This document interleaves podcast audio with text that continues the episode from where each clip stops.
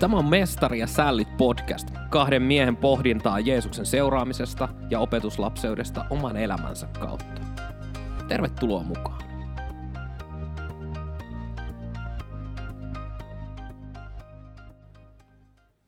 Tervehdys Eetu.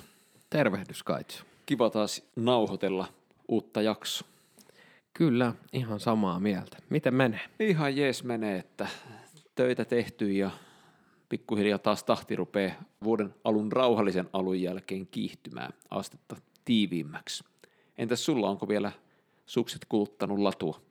No kyllä, ainakin toistaiseksi on kovasti. Mulla on itse asiassa sukset huollossa tällä hetkellä, että mä toivon, että mä saan ne kohta takaisin, että mä pääsen hiihtämään taas. Että... Kyllä, ja toivottavasti olet vähän töitäkin tehnyt, että pelkästään hiihdellä.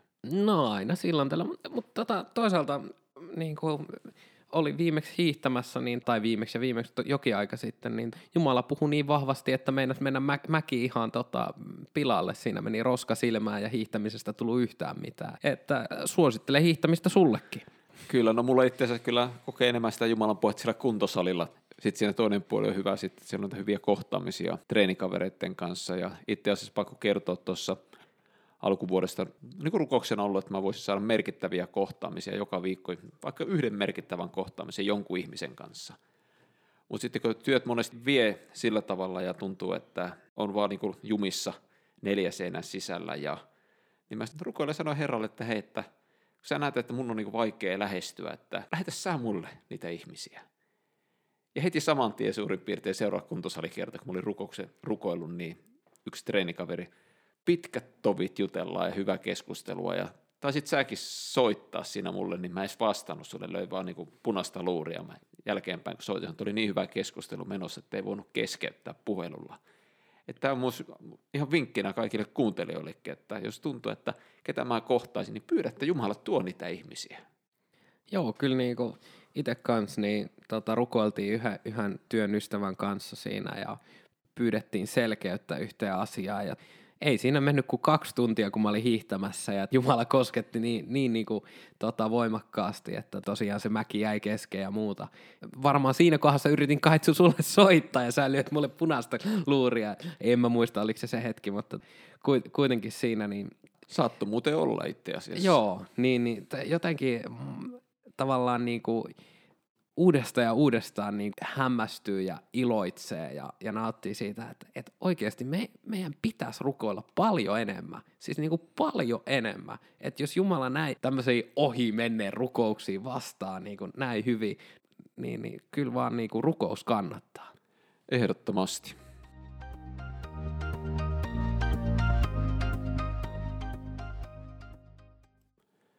Viimeksi puheltiin vähän näistä pyhistä lehmistä ja oikeastaan keskusteltiin vähän semmoista isosta kuvasta siihen liittyen. Ja mä ajattelin, että jos tuodaan nyt niin kuin henkilökohtaisemmalle tasolla ja vähän niin kuin konkretiaa sitä, että minkälaisia asioita on, niin mä sitä ajattelen, että yksi ehkä semmoinen pyhä lehmä tänä aikana ehkä myös se jotenkin, että me ollaan ulkoistettu hengelliset asiat, eli mä ajattelen, että on ammattilaisia, on työntekijöitä ja sitten minä olen vain tavallinen seurakuntalainen.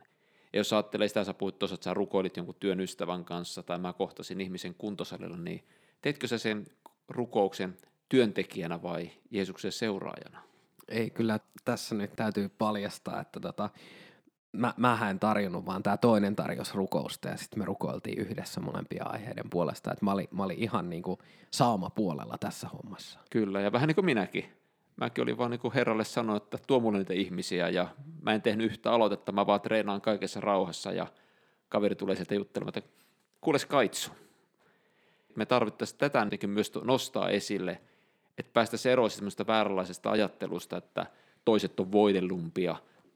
Totta toki meillä on erilaisia kutsuja, erilaisia tehtäviä – ja joillekin jopa maksetaan vähän palkkaa niiden asioiden hoitamisesta, mutta jotenkin silti nähdä se, että jokainen on kutsuttu toimimaan, jokainen olemaan liikkeellä viemässä evankeliumia eteenpäin.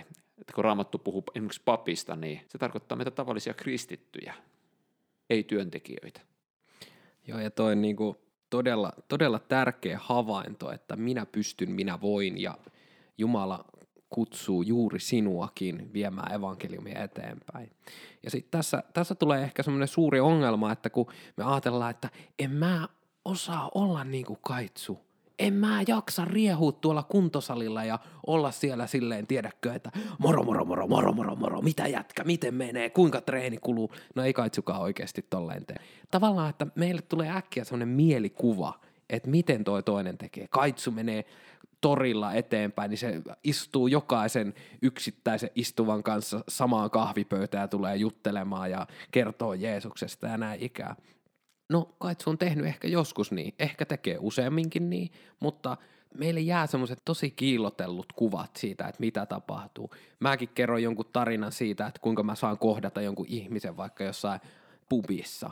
Ja sitten kaikki ajattelee, että toi on semmoinen oikein, tiedäkö, väkevä pupi evankelista, että saa kaikille kertoa aina. Mä, että no ei todellakaan. Siellä on tosi paljon niitä kertoja, että niin kuin, tiedätkö, ihan sama minkälaisen kampelan sinne koukkuun laittaa, niin ei kuule ketään kiinnosta se viehe siinä kohdassa ja näin ikään.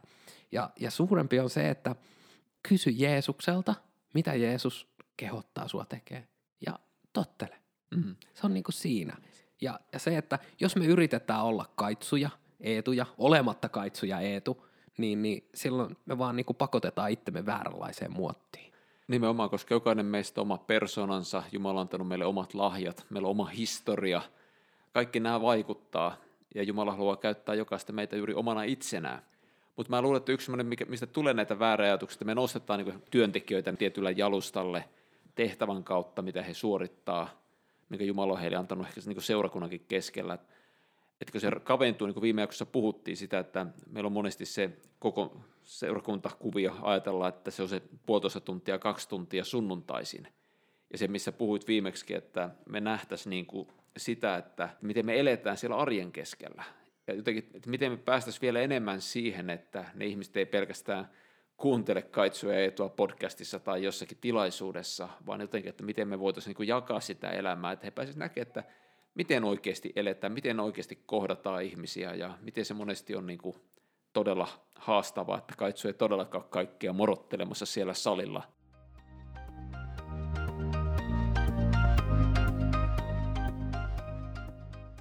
Joo, ja toi on jotenkin semmoinen myöskin, että ää, meillä on semmoinen ajatus, että miten pitäisi tehdä.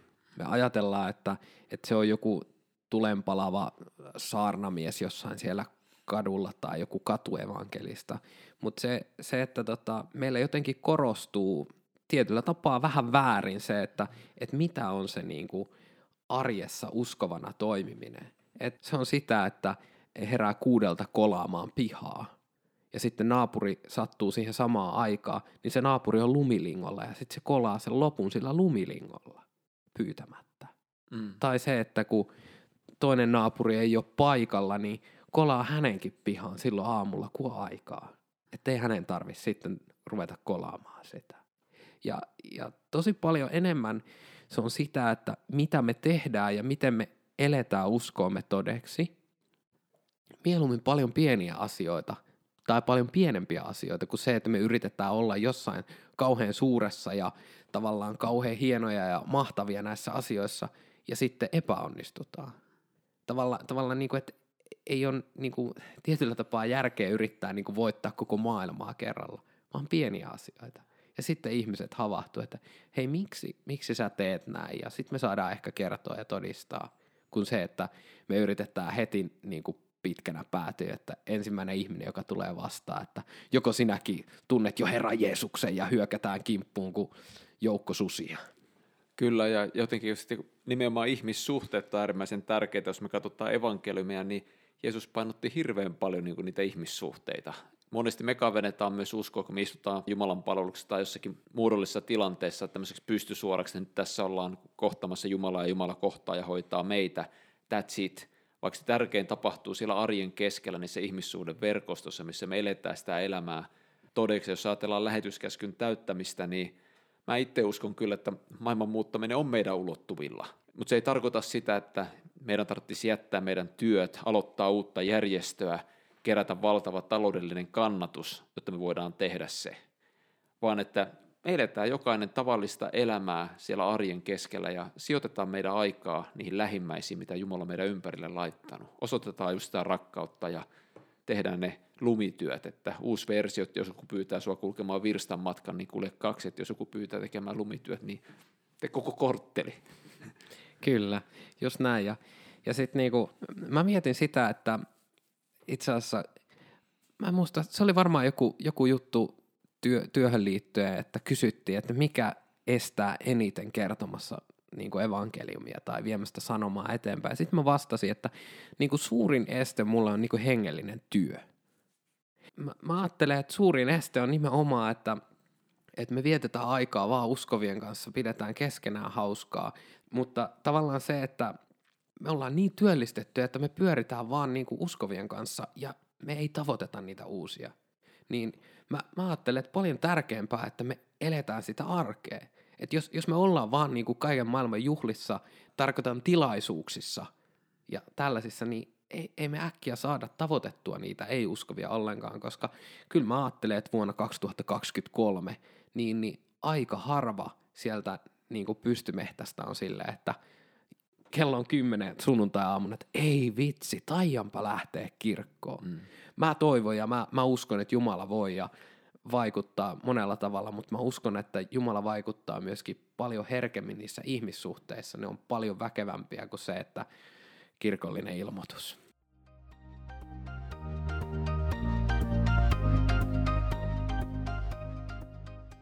Viime kesänä luin yhtä kirjaa, en nyt muista, että onko jossakin jaksossa tähän jo viitannutkin, mutta siinä kuitenkin yksi perhe mietti, että millä tavalla he voisivat niin omassa naapurustossaan toimia – että jotta evankeliumi menisi eteenpäin ja tämä pastori, jolta he kysyivät neuvoa, niin sanoi just se, mitä sä tuossa aikaisemmin sanoit, että kysy Jeesukselta ja tee sitten, mitä Jeesus sanoo.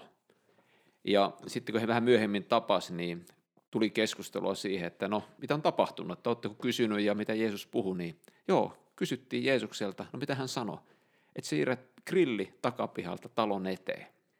Ja he, he teki sen. He toi sieltä takapihalta suojatusta tilasta grillin ajotien varteen Jenkkilässä oltiin ja siinä rupeaa perjantaina sitten heittää grillin tulille ja rupeaa hyviä barbecue-pihvejä grillailemaan, niin grillilihan tuoksun, niin naapurita tulee katsomaan, että ihan se grillaat, että hei sopiko, että mä haen vähän meiltä kanssa tun tähän ja ei mennyt kauan, kun grillin äärellä rupesi kokoontumaan joukko ihmisiä ja sitten aikaa myötä siinä jaettiin myös uskoa.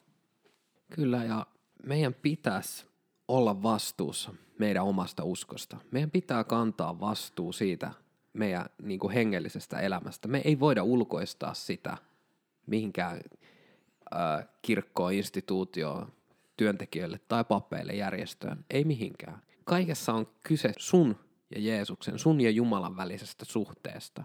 Ja sitä ei voi kukaan muu hoitaa kuin sinä itse. Sä, me voidaan hakeutua sanan kuuloon, me voidaan hakeutua – raamatun ääreen, me voidaan hakeutua eri opetusten ääreen, mutta loppujen lopuksi se on aina sun ja Jeesuksen välinen juttu. Ja sun pitää kantaa vastuu siitä.